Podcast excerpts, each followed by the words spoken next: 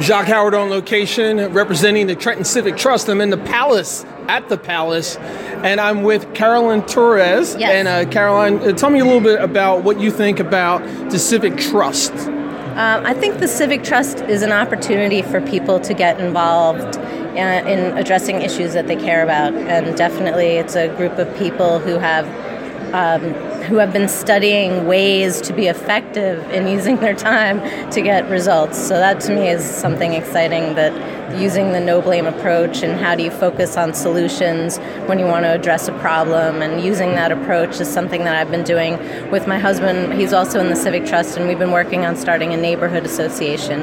And then when we write our agenda, we always put the problem but the solution too. So it helps people kind of focus on what we're, we're working towards and it, it, helps us be more effective. Mm-hmm. And you and I had an opportunity to meet uh, earlier this year or within the last year, and uh, we're both very engaged in the art community as well. So, talk about how arts can play an integral part in um, developing um, better communities.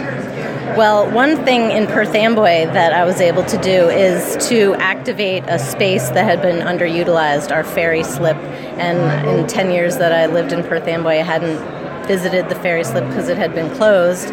So I, I, requested use of that space for concerts, and I was able to get musicians to donate a lot of their time and perform for a very low cost, and to you know use social media to market the concerts, which is also low cost, and really to uh, create a space for the community to come together and also create more value on our waterfront because now there's something going on there that really attracts people and makes our community more vital. So that's one way arts can stimulate economic and community development. Fantastic. Caroline Torres, a Perth Amboy Civic Trustee member, thank you for your time.